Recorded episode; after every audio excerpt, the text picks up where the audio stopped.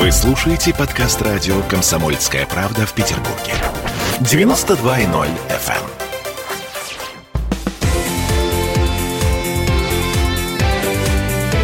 Картина недели. А это мы вернулись в петербургскую студию радио «Комсомольская правда». Я Дмитрий Делинский. Я Ольга Маркина. Ректор гуманитарного университета профсоюзов Александр Запесоцкий. Вместе с нами заканчиваем подводить информационные итоги уходящей недели. Печальная новость. Эм, Марадоны нет. Вот. Он отправился вместе со своей рукой э, туда, где... В общем, где он эту руку взял. Вы меня нет, взял, но я совсем в другом месте. В животике мамы он взял эту руку. Вы все-таки атеист. Я... Да нет, я просто фактическое положение mm-hmm. дел хорошо знаю. Но я радиослушателям напомню, о чем Дмитрий говорит. Марадона как-то забил один очень важный гол для сборной Аргентины рукой, а судья это не заметил и решил, что забил головой, этот гол засчитал. Угу, да. Было, был С- такой пор... скандал. Да. да, рука Бога это, да. э, это вот то, что приклеилось к Марадоне на, на вечно. А это он сказал, что это была рука Бога. Угу. Да, это он сам сказал. После этого к нему приклеилась Марадона, это рука Бога. А, тем не менее, смотрите, культурный феномен. Человек алкоголик, наркоман, дебошир, в каком-то смысле немножко даже тунеядец. Человек, который, ну, по большому счету, угробил свою карьеру. Тем не менее, его любят миллионы людей по всему миру. Это человек, который до сих пор вызывает мурашки. Это явление. Да, да. При просмотре, ну, вот, как, когда человек выходил на поле. Даже если бы. Ты не любишь футбол. Карьеру он угробил. Ну, как сказать угробил? Он жизнь свою угробил. Наверное, если бы вел иной образ жизни, он прожил бы до девяноста. Наверное, он еще лет, там, семь-восемь мог играть в футбол. Это невероятный, действительно, футбольный гений. Я бы, да, я первое, что должен сказать, потому что все остальное будет не комплиментарно, я хотел бы выразить соболезнования, конечно, по поводу его ухода. И, ну, до его близких мое соболезнование не дойдет, но всем тем болельщикам, футбольным, любителям футбола, которые им восхищались как футболистом на поле. А дальше я хотел бы сказать, что с моей точки зрения, по-человечески, конечно, его очень жаль, шестьдесят лет это в нашем же веке не возраст для ухода из жизни, а вообще-то мог бы и нормально поиграть в футбол. Он, кстати, играл, он после этого себя почувствовал плохо. Плохо.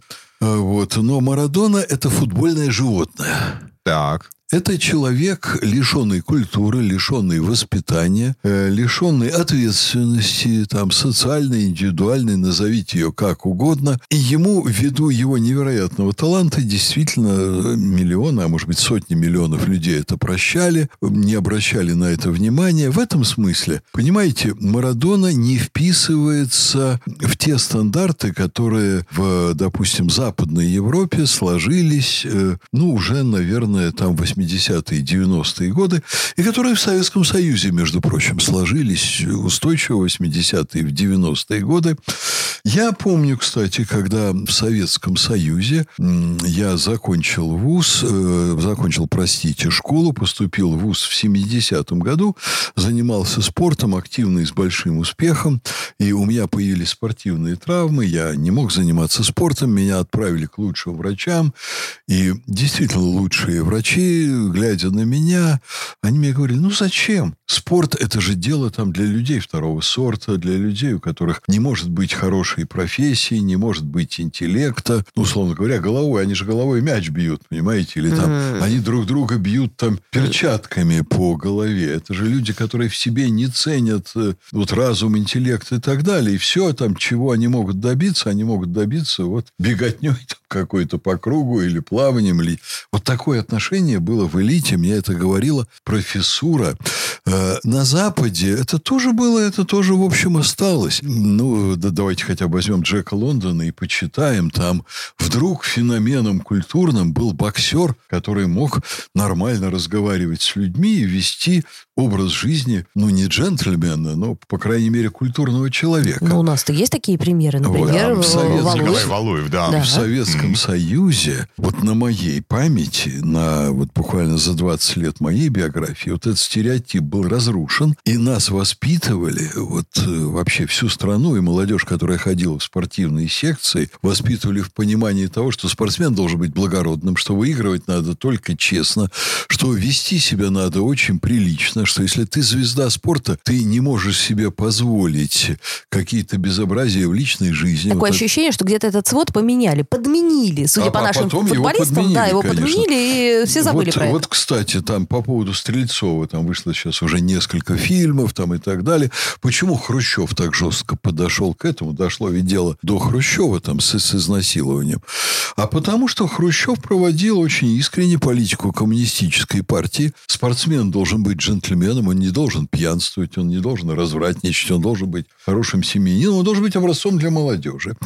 Как только закончилось советское время, у нас это отпало, и мы стали возвращаться к той модели, когда спортсмен – это там теннисное животное, это футбольное животное, это такое животное, сякое животное. Есть еще конвульсии некоторые. Государства, которые мечется, понимаете, то надо воспитывать... Вы имеете то... в виду кейс Кокорина с Мамаевым? Точно. Mm-hmm. Вот. А вдруг нам государство говорит, ну это же нехорошо бить табуреткой чиновника в кафе по голове. Да, ты знаменитый футболист, но не надо. Ты ему скажи что-нибудь, даже матом, и тогда ты, ну, пятнадцать суток получишь, если ты обругаешься. Но бить стулом чиновника не смей, нехорошо.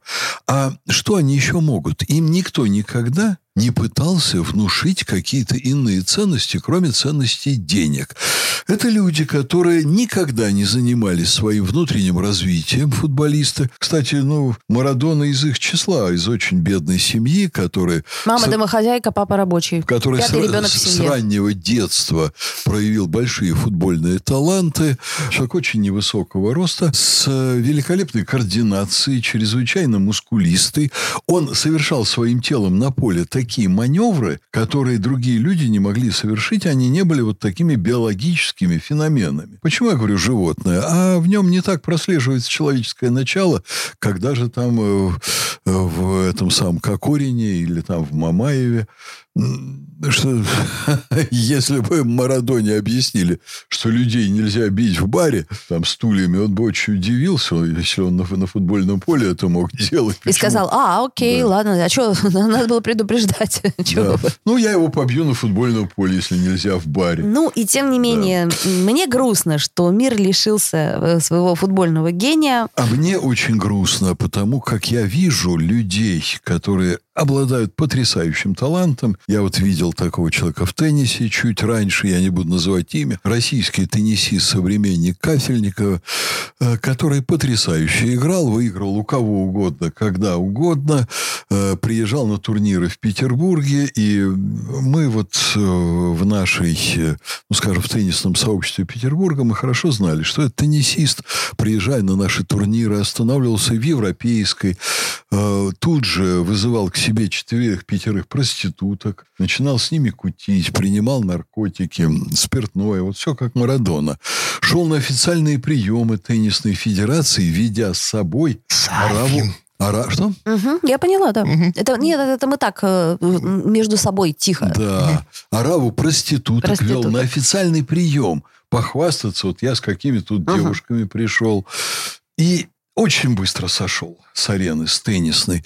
Понимаете, сошел лет на десять раньше, чем, в общем, мог бы, если бы вел иной образ жизни. Ну, правильно. Без наркотиков, ночных проституток. Ну, вот Дзюба у нас не, не использует ночных проституток, и поэтому его век футбольный будет долг. Я очень надеюсь, что у Дзюбы будет все в порядке. Вот. Но я считаю, что для меня, что главное в этой истории, и что я говорю там при малейшем поводе нашим студентам, а у меня ведь есть студенты попадают, их не очень много, много, но попадаются люди, которые хотели бы вести себя как Марадона. Они говорят примерно так. А я вот талантливый, я все усваиваю. Мне даже не надо готовиться к экзаменам. Я послушал лекции. У меня больше способностей, чем у группы. Мне не надо ходить на занятия. Мне не надо работать над собой. Я гений. Я и так вам все сдам. Я с этими людьми спорю и говорю, что если ты вот такой талантливый человек, тебе Бог дал талант, то ты должен его помножить на дисциплину, тогда ты достигнешь в жизни огромных высот. Антиобщественный Если... пример был, да, в лице Марадоны? Да, а- для молодежи, безусловно, антиобщественный пример. И мы должны нашей молодежи внушать, что чем больше тебе дано талантов, тем больше ты должен работать над собой, тем больше ты должен приносить в жизнь позитива. У тебя есть ответственность перед Богом, если ты не веришь в Бога, перед родителями, перед обществом, перед собой, перед своей семьей, перед детьми. Вот, ушел Марадона, гениальный футболист,